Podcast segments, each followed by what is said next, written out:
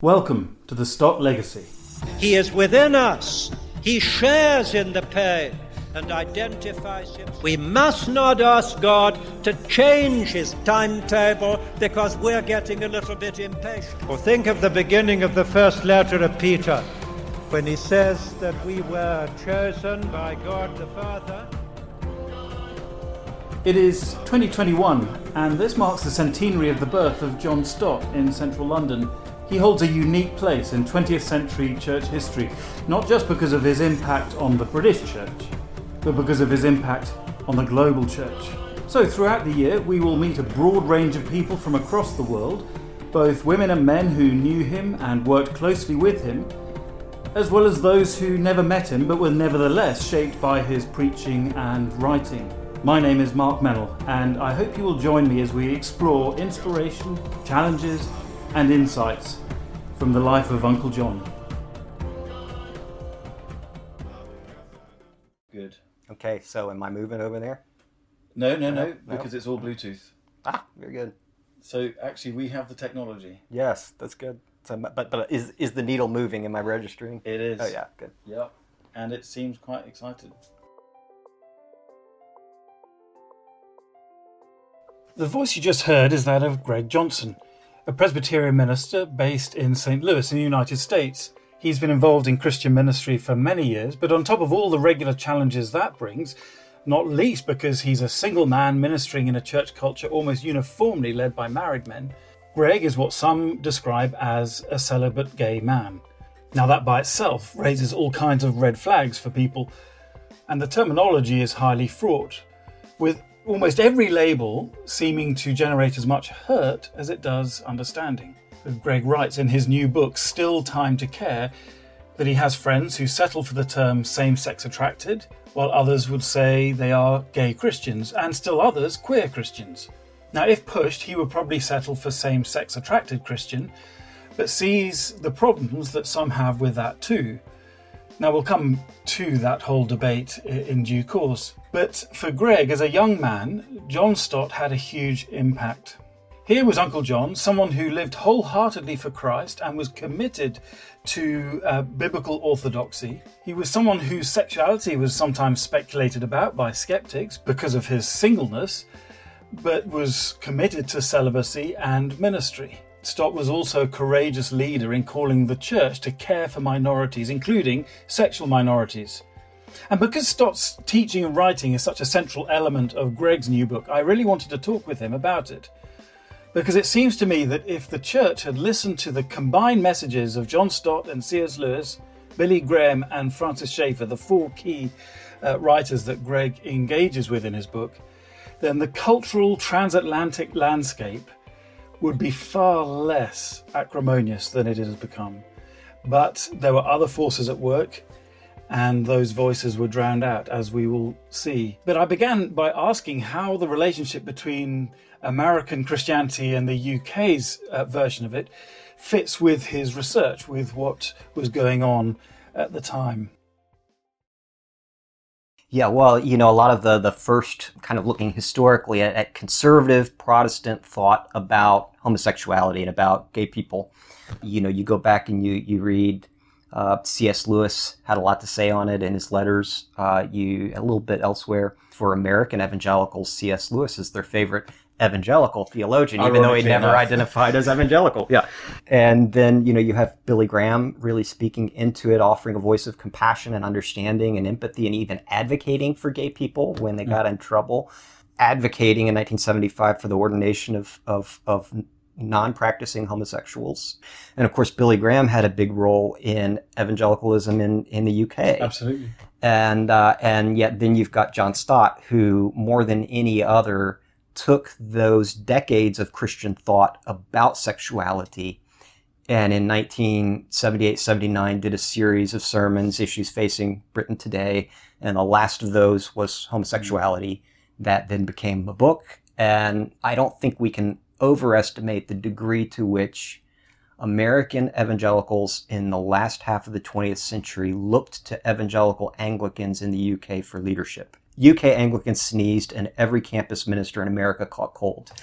That's uh, extraordinary, and particularly that they're Anglican as well. Yeah, but, but you know, just the, the, the fascination with British scholarship. You know, you have you know John Wenham, you mm-hmm. have you know all all of these figures. And Tyndale House in Cambridge, I guess, was part of that. Yeah, that would have been the heart, and and so you have all of these evangelicals looking to Stott as sort of ceremonial figurehead of the evangelical Anglicans, and so when Stott wrote and taught about homosexuality, it had a big impact in the US in some circles. What happened at the same time, though, is by the late 1970s, Stott was kind of knitting together this paradigm of care that you don't really cure homosexuality. You care and support people in finding fellowship in the church and learning to grow in holiness and, and having the church as their family. John Stott, I mean, he said that he said at the heart of the human condition is this deep natural hunger for mutual love, a search for identity and a longing for completeness. He said, if gay people cannot find these in the local church family, we have no business to go on using that expression.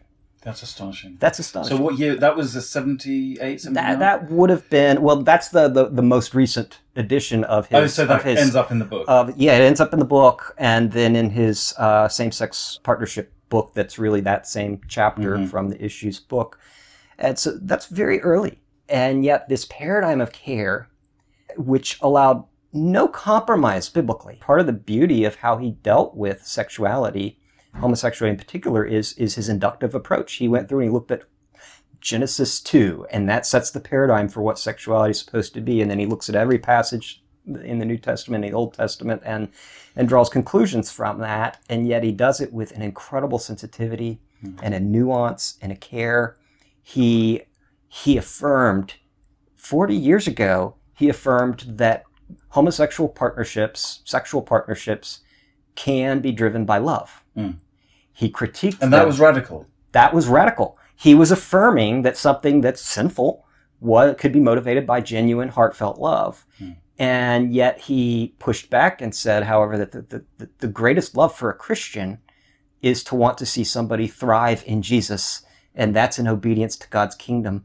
And so love alone is insufficient. It's got to be Christian love driving it. And a Christian love would desexualize any kind of relationship like that because you, the person that you think you love, you want most of all that they would know the Lord and walk in obedience. And so, uh, but he, he supported church discipline for homosexual practice just as he did for heterosexual sin. Right. He had the same standard. A lot of churches today are backing off from that. But, you know, he stressed that when dealing with sexuality, and 40 years ago, he said that homosexuality was the most explosive topic of the day. The last four decades haven't made it any less explosive, uh, particularly. In fact, in he probably underestimated he, it. I think he probably underestimated it. But, you know, he talked about how um, the topic requires, he said, an unusual degree of sensitivity. Mm.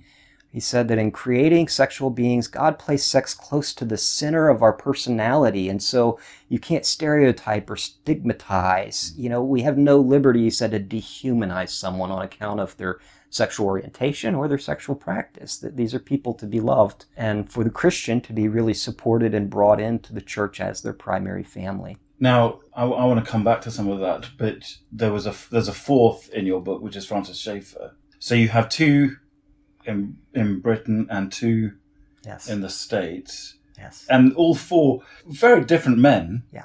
And with actually very different ministries. But what I hadn't quite sort of clicked and, and reading your stuff is fascinating to see that the four have a sort of complementary role to build something very constructive and beautiful even yeah you know uh, it was interesting you know when um, when Time magazine had its list of 100 most influential people. John Stott was in there, and I believe Billy Graham was the one who did his write up. Yeah. Um, you know, they had they had worked together with uh, Lausanne and all mm-hmm. sorts of things, global evangelization, being gospel centered. They were both trying to push back against a kind of rigid, hardened, mm-hmm. antagonistic fundamentalism to cast a positive vision uh, of Christianity. And of course, with Graham, that was primarily through evangelistic crusades with Stott, it was largely through his mind, through his mm-hmm. writing, and uh, through the role he had in in helping Christians on both sides of the Atlantic think through some very complex cultural issues. Um, not everybody was doing that, and,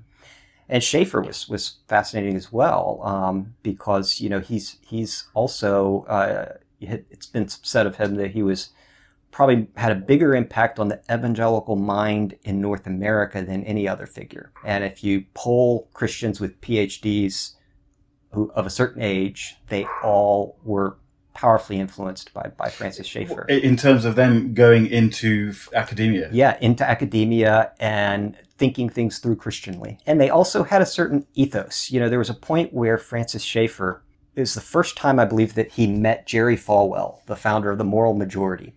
Towards the end of the 1970s, various American church leaders were growing concerned with what they saw as the growing breakdown of traditional social values, perhaps in large part as a sort of consequence of uh, the revolutions that were going on in society in the 60s. One of the most influential voices at this time was Jerry Falwell Sr., and he founded a group called the Moral Majority that was a key player in what became known as the so called New Christian Right. And so naturally his name came up in conversation. Falwell asked, asked uh, Schaeffer, Well, what do you think about homosexuals? And Schaeffer did what Schaeffer always does. He, he gave a very nuanced, guarded answer. He said, Well, you know, it's a very complex issue. And with absolutely no humor, Falwell looked at him and said, If I had a dog that did what those people do, I'd put a bullet in it. Mm-hmm. and it was interesting because on the way out, Schaeffer turned to his son Frankie and said, That man is disgusting. Oh, boy. You know, there's, there's a, you know, he had, he, he, he emphasized compassion for mm. sinners you know, L'Abri was a haven mm. for gay men and for lesbians who are trying to figure out what they actually believe about Jesus. Mm. And, and there was never pressure to change. There was never, you know, Schaeffer stressed that for those who are exclusively attracted to the same sex, it is very unlikely to ever change. And it probably means a call to celibacy. And he said, we can weep with them over mm. that. You know, it just had a huge heart and hospitality that, you know, Swiss L'Abri. Yep and and yet he did have disgust but he saved the disgust for religious leaders who talked about killing gay people that's just i mean that is is brilliant isn't it it, it reminds me of um, um, you know paul with the the circumcision party and the judaizers he calls them the dogs not the ones who who sort of um, are relaxed and take it easy about whether or not to be circumcised. It's a complete subversion. It's the same sort of thing in a way, isn't it? Yeah, it's it's and you know there was a there was a point where um, Billy Graham his first comments about gay people that we have are recorded in a 1964 White House phone log that's still um, held in the archives at the University of Virginia. Uh, you can listen to it online, but it was in 1964, about four weeks before the presidential election. Is that with Johnson? Yes, Lyndon Johnson. LBJ was was running for for a new term, and uh, and it was right before the election, and his right hand man. Walter Jenkins uh-huh. uh, was caught in a YMCA men's room having sex with another man. And at first, the media hushed it up until they found out that 10 years earlier, he had been arrested in the same restroom doing the same thing. And it blew up all over Washington. Uh, his opponent, Republican Barry Goldwater, mm had uh, had had um, bumper stickers printed that said "All the way with LBJ, but don't go near the YMCA." You know, that's outrageous. And and so oh. of course Jenkins immediately. I mean, he was a Catholic guy with ten kids mm. uh, who had converted to Catholicism in order to marry mm. this girl, and and it had been a secret. He had never told anybody, and he immediately resigned. But a couple days later, um, Billy Graham called the White House. This is the man who is the pastor to presidents. He asked to talk to the president. He talks to LBJ. They small talk for a little bit, and then and then he says, "I want to talk to you about Walter Jenkins." Uh, and he says, "I too am a sinner, just like him. I know what's in the heart of man. We're no different. And the way Jesus deals with sinners is he." He has compassion and he has mm-hmm. mercy, and I hope you'll have compassion and mercy on Walter Jenkins. And if you do talk to him, please give him my love oh, and support. It was a beautiful exchange, and there is this history of conservative Christian Protestant discourse about sexuality and about gay people that you see. Um, I mean, gosh, uh, Stott actually in his his work he quotes um, Richard Lovelace uh-huh. uh, in in who in 1978 he had written a book called Homosexuality in the Church, and uh, Richard Lovelace was Gordon Conwell Seminary uh, prof Presbyterian churchman. His 1979 Dynamics of Spiritual Mm. Life would be a have a huge impact on Mm. all sorts of pastors. And but the previous year, he wrote this book on homosexuality, and it came with endorsements from you know Christianity Today editor Ken Kantzer, Elisabeth Elliot, Chuck Colson, Harold Ockenga, Carl F. H. Henry. These are the cream of the crop of Mhm. transatlantic evangelicalism. And in it, Lovelace argued for what he called a double repentance, in which the gay Christian in our pew, and that's the term that he used, the gay Christian in our pews repent of the actual homosexual lifestyle, and the church repents of its homophobia. Wow. And he uses Stott- that word. yeah, yes, and uh, and Stott uh, um, Stott actually then quotes part of this passage in his own book on on um, on the chapter on homosexuality. It's really fascinating because he says uh, um, first it would require professing Christians who are gay to have the courage both to avow or acknowledge their orientation openly and obey the Bible's clear injunction to turn away from the active homosexual lifestyle. Second, it would require the church to accept, honor, and nurture non practicing gay believers in its membership and ordain these to positions of leadership for ministry. He continues, this is Lovelace, the church's sponsorship of openly avowed but repentant homosexuals in leadership positions would be a profound witness to the world concerning the power of the gospel to free the church from homophobia and the homosexual from guilt and bondage. Goodness. This is 45 years ago, hmm. 43 years ago. You know, it was fascinating. John Stott in 1980 gathered together a kind of a colloquium of evangelical Anglicans, uh, specifically to figure out what the evangelical Anglican response to homosexuality needed to be. And had all sorts of people there. There was Elizabeth Moberly, who was pioneering her kind of reparative therapy approach. You had Richard Winter there, who later was, uh, you know, Here at Covenant. U- yeah, UK L'Abri, and then later for 30 years, uh, professor of counseling at Covenant Seminary here in St. Louis. Um, it was sort of like a every just a, a think tank, and and they got together, and uh, they um, they confessed their own in the in their actual like like statement. They said, "We repent of the crippling homophobia." It's in quotes. It was a new term. We repent of the crippling homophobia which has colored the attitudes toward homosexual people of all too many of us, and we call our fellow Christians to similar repentance. Amen. What happened, sadly, after this is already in the late 1970s in the US, the, the ex gay movement was being born. And that was a movement that stressed not care, but rather cure. Mhm. That, over the next over 40 years, before it collapsed and died in 2013 with the closure of Exodus International, really placed a very different uh, uh, pressure on same sex attracted people in the churches because it said that the goal is to change. You have to become heterosexual. That's the intention. All of your effort is is toward that goal, and the results were pretty terrible. Mm. You know, I, I Just carnage everywhere. it was just yeah, it's just a, it was a bloodbath proverbially. Um, Mm. as you had so many lives that were just completely destroyed because you were putting people on a treadmill in which they weren't allowed to be honest. So you have all the all the equivocation that came within the movement where people would say, "Well, I've come out of homosexuality and their hearer hears I'm now straight, but Mhm. what that actually means is they're they're still gay, they're just not practicing." Mm. Or they say, you know, I, I no longer identify as a homosexual, even though by any any uh, uh, standard definition of homosexuality, they they are. And that that sort of devastation leads to well, I think it was just the week I flew here, going through the British Parliament, a law to ban gay conversion therapy. Yeah. And and whether or not one knows if that's the right move, just the the fact that Yeah. it's so central in public discourse in Britain and I guess Yeah. elsewhere, just shows people are well aware of what it's done. So called conversion therapy has been controversial from the start. But the reason it's making headlines today is that many countries, including the UK, are considering legislation to make it illegal. There are all kinds of complications and ramifications from this, and I certainly don't have the insight nor expertise to be able to work through them all. I am aware that many believers find themselves opposing the legislation while simultaneously rejecting the false premises and cruelties of this practice. And Greg naturally has a perspective and strong insight on this. Yeah, it, it the results were universally bad, mm. and uh, you know, you know, the last president of Exodus International, Alan Chambers, said in 2012 that 99.9 percent of their clients had never seen orientation change. Wow. And the 0.1% was one particular woman who he knew had been transformed, and she later phoned him up to say, No, I'm still bisexual. I'm just committed to my husband. Um, I mean, it's just negligible. negligible. It? So, Greg, we have these four, and yeah.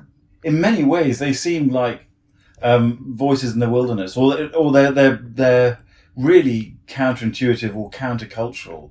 And just yeah. just paint us a picture of what the sort of general discourse and what people, um, you know, unthinkingly would would be saying and thinking in the U.S. and probably still in the UK. You know, there was there's a huge cultural bias against homosexuality. I mean, it was illegal in Britain. Uh, practice was illegal until the 60s. 60s. And in the US, it was probably quite a bit later than that. I mean, the state of California in 1972 was still forcing lobotomies on gay men. Uh, the state prison at, at Atascadero was where they put all of their psych psychological criminals. And of course, homosexuality was still illegal. And so it was considered a psychological problem, causing one to commit a crime of homosexuality. And uh, and they gave they gave repeat offenders the choice of either being lobotomized or being castrated. The Advocate magazine in 1972 called it Dachau for queers. And I think as Christians, we sat back and let this happen because we thought that that's a completely different category of sin. Yes, and I mean that's the root cause. Yeah, we weren't bringing the welcome of Jesus to mm. people. We thought we were better. We mm. thought we were among the righteous when our sin's no different. I mean, I've never been sexually active. You know, I, I realized I was, it was 1984 when I was 11 years old and I knew I was gay and didn't become a Christian for years later. But um, I was never sexually active. But, you know, when I look at these stories, these are still people exactly like me, typically without Jesus, whose lives were destroyed. Mm. I mean, I mean, people were left crippled and un- unable to feed themselves from a lobotomy. That's just wow. Um, yeah, um, churches weren't necessarily safer places. No, you know, can, yeah. you you do have what I call the evangelical elites. These these are people like you know like Schaeffer, uh, you know like Lovelace, like uh, Stott, like like Graham, who were casting a very positive gospel vision and you had a lot of college educated, university trained evangelicals who were reading Christianity Today and and reading books by by Stott and by Schaeffer who who were beginning to pick up on this. Mm. But um, the ex-gay movement, when it came with its promise of cure, that seemed louder. That became louder, and already by the night, early 1980s, Christianity Today was even writing articles about it. You know, our premier kind of evangelical mm. uh, journal. We'll return to the conversation with Greg in a moment. But first, let's hear from my old friend Trevor Pierce, who is that rare breed, a lifelong youth worker. We were colleagues uh, for a number of years together at All Souls Langham Place, and here he talks about two of Uncle John's books that have meant a huge amount to him Issues Facing Christians Today and The Cross of Christ. Two books that had the biggest impact on me in my Christian life that John Stott wrote. Well, the first was The Cross of Christ. I remember reading it in my late teens, and I was a young man who'd never had a university education. I was young. But as I started to read it, I had to work hard. But here was theology, deep theology about the most important doctrine of the whole Christian life, the cross, that was given to me not in a simple way, but in a way that was so clear. The clarity was just so helpful. And really, the cross of Christ gave me the theology of the cross that, that stayed with me for, well, all my ministry. It laid a brilliant, brilliant foundation. The second book that made a huge impact on me was Issues Facing Christians Today. Now, again, what this book did was it took God's word and then it looked at issues that any young Christian knew were big in the world abortion, sexuality, race, and racism. And then what he did was to you know his whole thing of double listening. He did it so brilliantly, where he showed me God's truth, and then he showed just how brilliantly that it spoke into the world that I was living in on all those issues and others, so that I could, as a young Christian, walk with my head high, not because I was better than anyone, but because I had confidence that God spoke into those areas and that God's truth was, well, it was the answer to all these questions that the world was throwing up. It had answers to abortion, it had answers to sexuality, it had answers to race and racism, and all the other issues that issues facing Christians today had. Both those books, for the foundation of my theology and my life, were huge.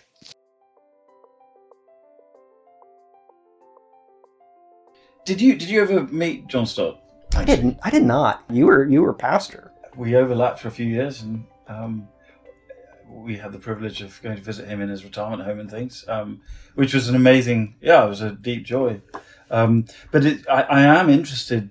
I think in people who didn't meet him, but nevertheless found a friend and a mentor in him. I mean, is that beyond this specific issue? Would that have been true of you as well? Or? I, I think the first Christian book I read was Basic Christianity. Ah. You know, that sold two million copies, Yeah. which is pretty good for, for Christian books.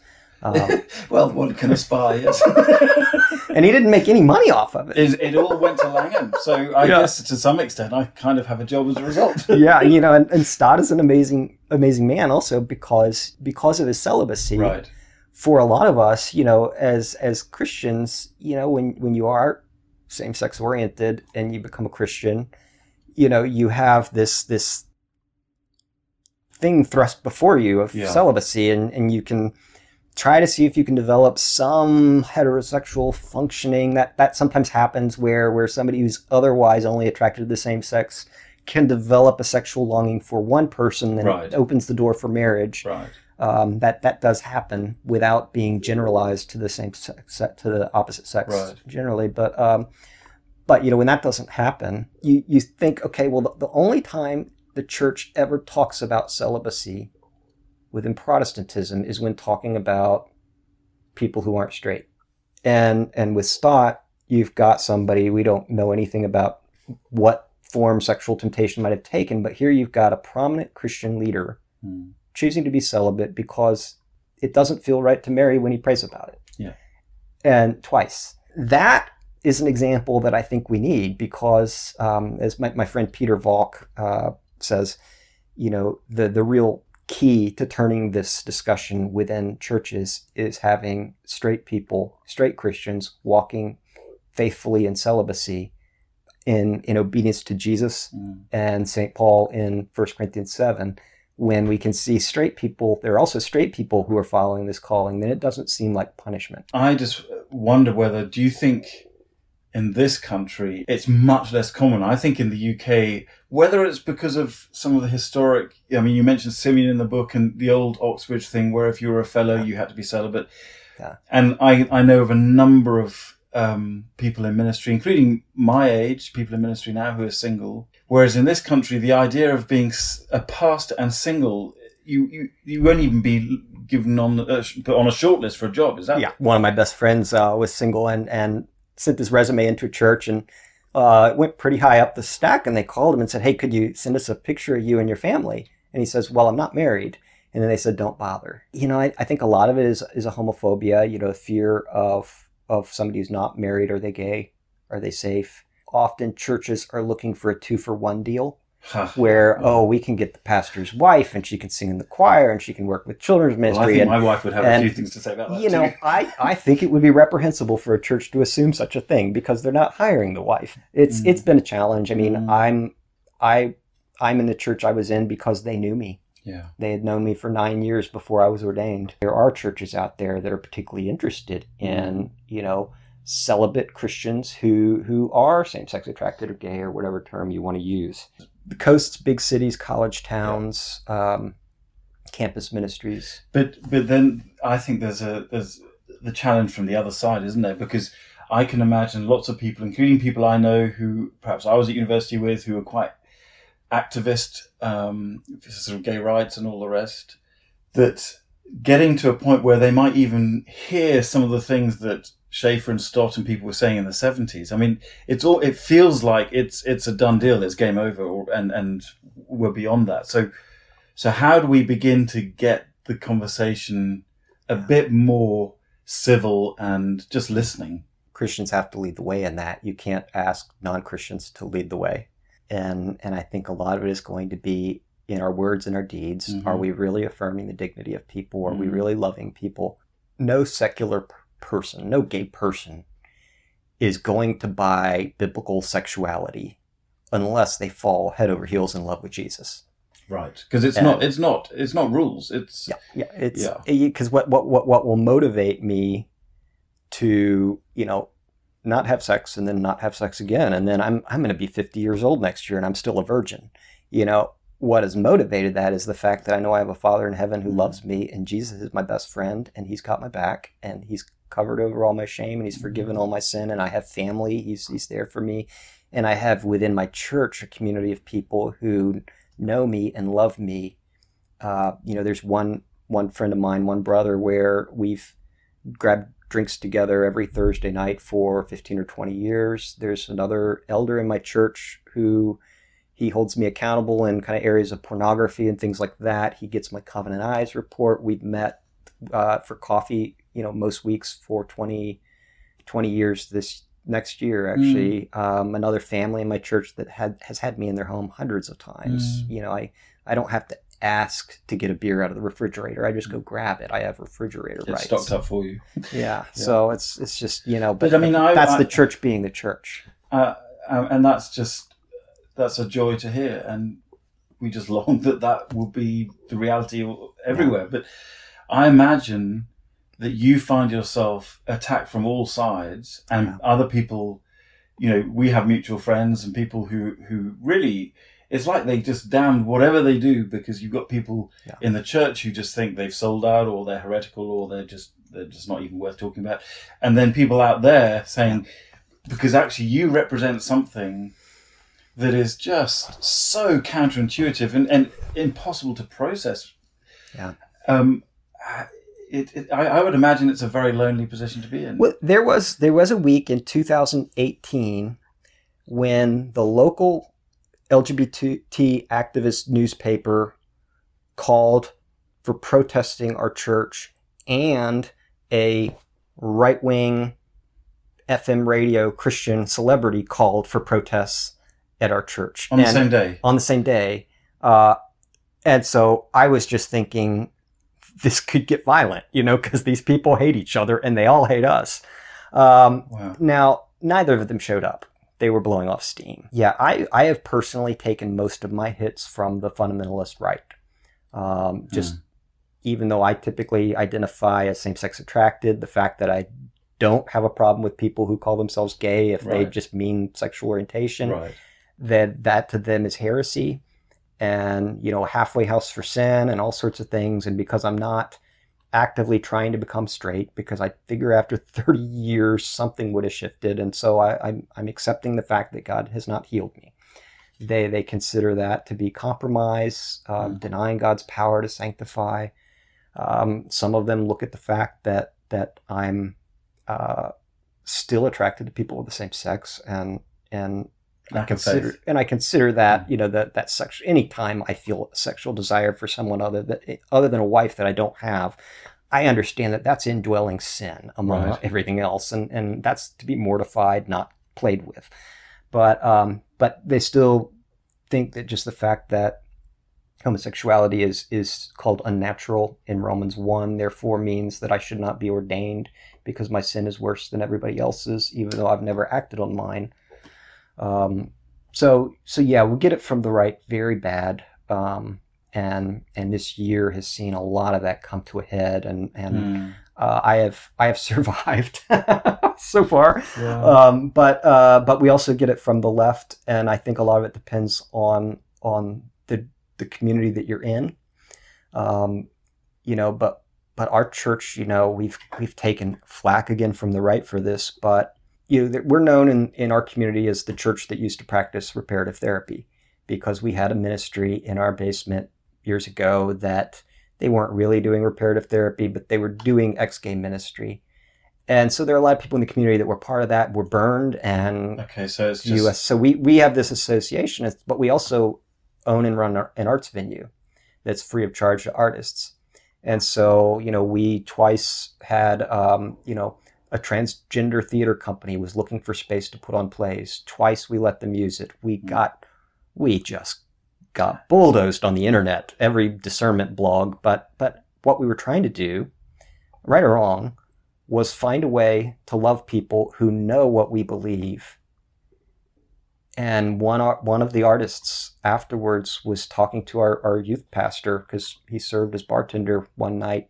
Um, all the pastors served as bartenders Hmm. different nights. It was a way just to show them the love of Jesus wonderful. and uh, and one of the artists afterwards, she was like, she she talked to him for a long time, and and what she said was, I don't understand why you're loving us like this, knowing what you believe, and he was able to explain love and the gospel, and Mhm. she left that meeting or that that event. Uh, saying it was the first time she felt like a Christian had listened to her. Goodness me. Now, is that evangelism? Not really. That's that's trying to build what it is? trying to build some Yeah. relationship of love whereby these transgender artists will know that it was Christians, Mm. conservative Bible believing Christians, who loved them and treated them with respect. And it wasn't just a setup for a gospel presentation. Yeah. Back to Stott, you know, he had an honesty that conservative evangelicals in the U.S. often cannot hear. Um, you know, we've been spent 40 years saying, no, you can be cured of homosexuality if you want to be. You can become straight. God can change you. Um, you know, you can't identify as gay and be a Christian. Um, you know, y- that's building your identity on sin. Your, your identity is in Christ, as if that deletes every other aspect of human identity. Um, but Stott said said this. He said, "We may not blame people for what they are, though we may for what they do. In every discussion about homosexuality, we must be rigorous in differentiating between being and doing. That is between a person's identity and their activity, their sexual preference and their sexual practice, their constitution and their conduct. You know, here his categories for Mhm. thinking about homosexual orientation are that it's part of your identity and it's a part of your constitution. You know, this is a, this isn't in your head. Mm. And I remember one one young lesbian girl who she just wanted someone to tell her that it wasn't all in her head, Mm. that it's real. Mm. And and her pastor couldn't do that. Mm. And that that little paragraph is vintage clarity and Yes. winsomeness, vintage Stott, isn't it? He spent a lot of time at his desk to get Well, that. this is it. You see, people think he was, he was it, he was just a natural, but he would spend hours refining and and um, Don't interrupt him. Aha, indeed, indeed, indeed. Um, Greg, this has been so helpful and um, and fascinating, and I think you know I'm going to finish the rest of the book in the next day or two. But I think there's there's so much in there that we need to to really grapple with, and I just long for some of the sort of conversations just to get back onto an even keel. I mean, just like you're describing him, and Yeah. some of the politics just to be taken out of it. Um, yeah, I think that I, I really do think this is going to have a profoundly helpful impact. Well, I pray Yeah. that it does. Well, and, and in both the U.S. and U.K. context, with bans of conversion therapy coming, it's Mm. it's it's important that we even know what conversion therapy really was and Right. what's not, And because why it was such a problem. because Mm, John Stott saying, you know, you shouldn't have sex outside of a marriage between a man and a woman is not conversion therapy. right, You know, um, and it's not necessarily hate speech either, although it might no, be. No, I I do not feel like I'm anybody's prisoner.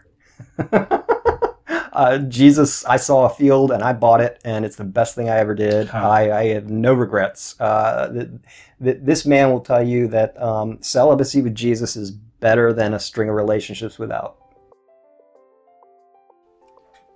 It was so good to meet up with Greg in, for our conversation in person in St. Louis.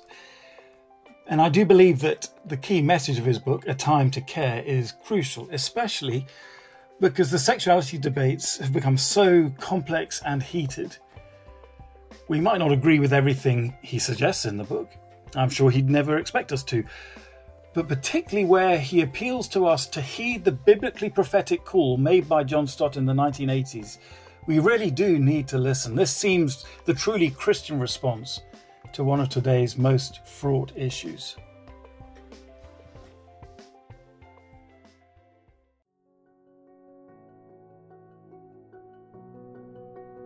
So we come to our final segment, as usual, a point for prayer. Now, in some countries, the threat from COVID seems to be abating uh, because of the success of vaccinations, apart from anything else. And yet, the news from other parts of the world seems to just escalate the horror. It's come very close to home in Langham. In my region, Europe, we've lost one of our most beloved and key friends to the disease, Corneliu Constantineanu, in Romania. In India, friends are hearing the passing of brothers and sisters almost daily.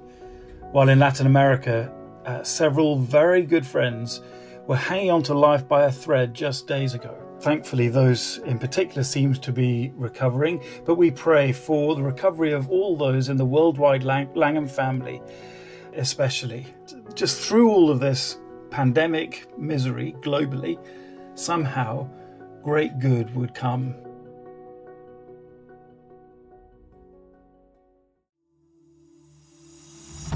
That's all for this episode. Thanks so much for listening. Do subscribe where you get your podcasts and review and leave comments. We have exciting conversations lined up for the coming week, so please do tune in again. But for now, thank you to members of the Langham team who have helped in different ways to make this podcast happen. But a huge and special thanks, as ever, to Vic Marseille for her dedicated work in editing and polishing the podcast. Only she knows the rawness of the raw material that she has to work with. But until next time, goodbye.